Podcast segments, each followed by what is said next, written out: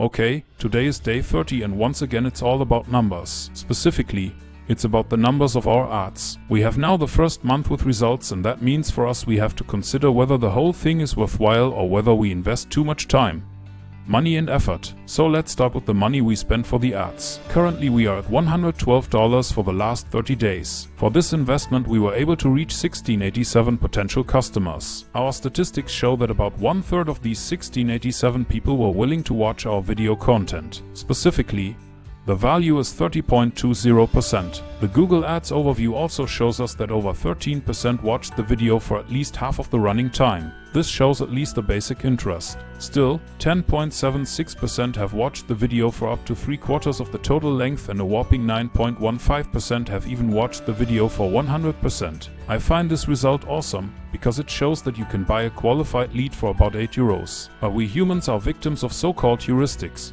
which means that our brain immediately tries to pigeonhole these numbers. In this case, however, you have to consider that we have shown the videos unfiltered to people who actually wanted to watch a different video on YouTube. What does that mean in concrete terms? Quite simply, about 1 in 3 viewers gives our promotional video a chance and at least watches it, and almost every 10th viewer has even watched our ad to the end instead of watching the originally selected video. Of course, our videos are not pure ads but they are explicitly created to do exactly three things. The first thing is to actually provide helpful information to convince people that we can actually help them. We regularly get requests from such people, for example right now from a management consultant who is specialized in theory of constraints here in Germany. The second thing is to create goodwill in these people so that they are willing to watch more videos from us in the future or make more requests. And the third thing is to convey a concrete call to action. In our case, it's about the viewer either watching another video or deciding to subscribe to our channel, because that's the first step in the chain of value creation.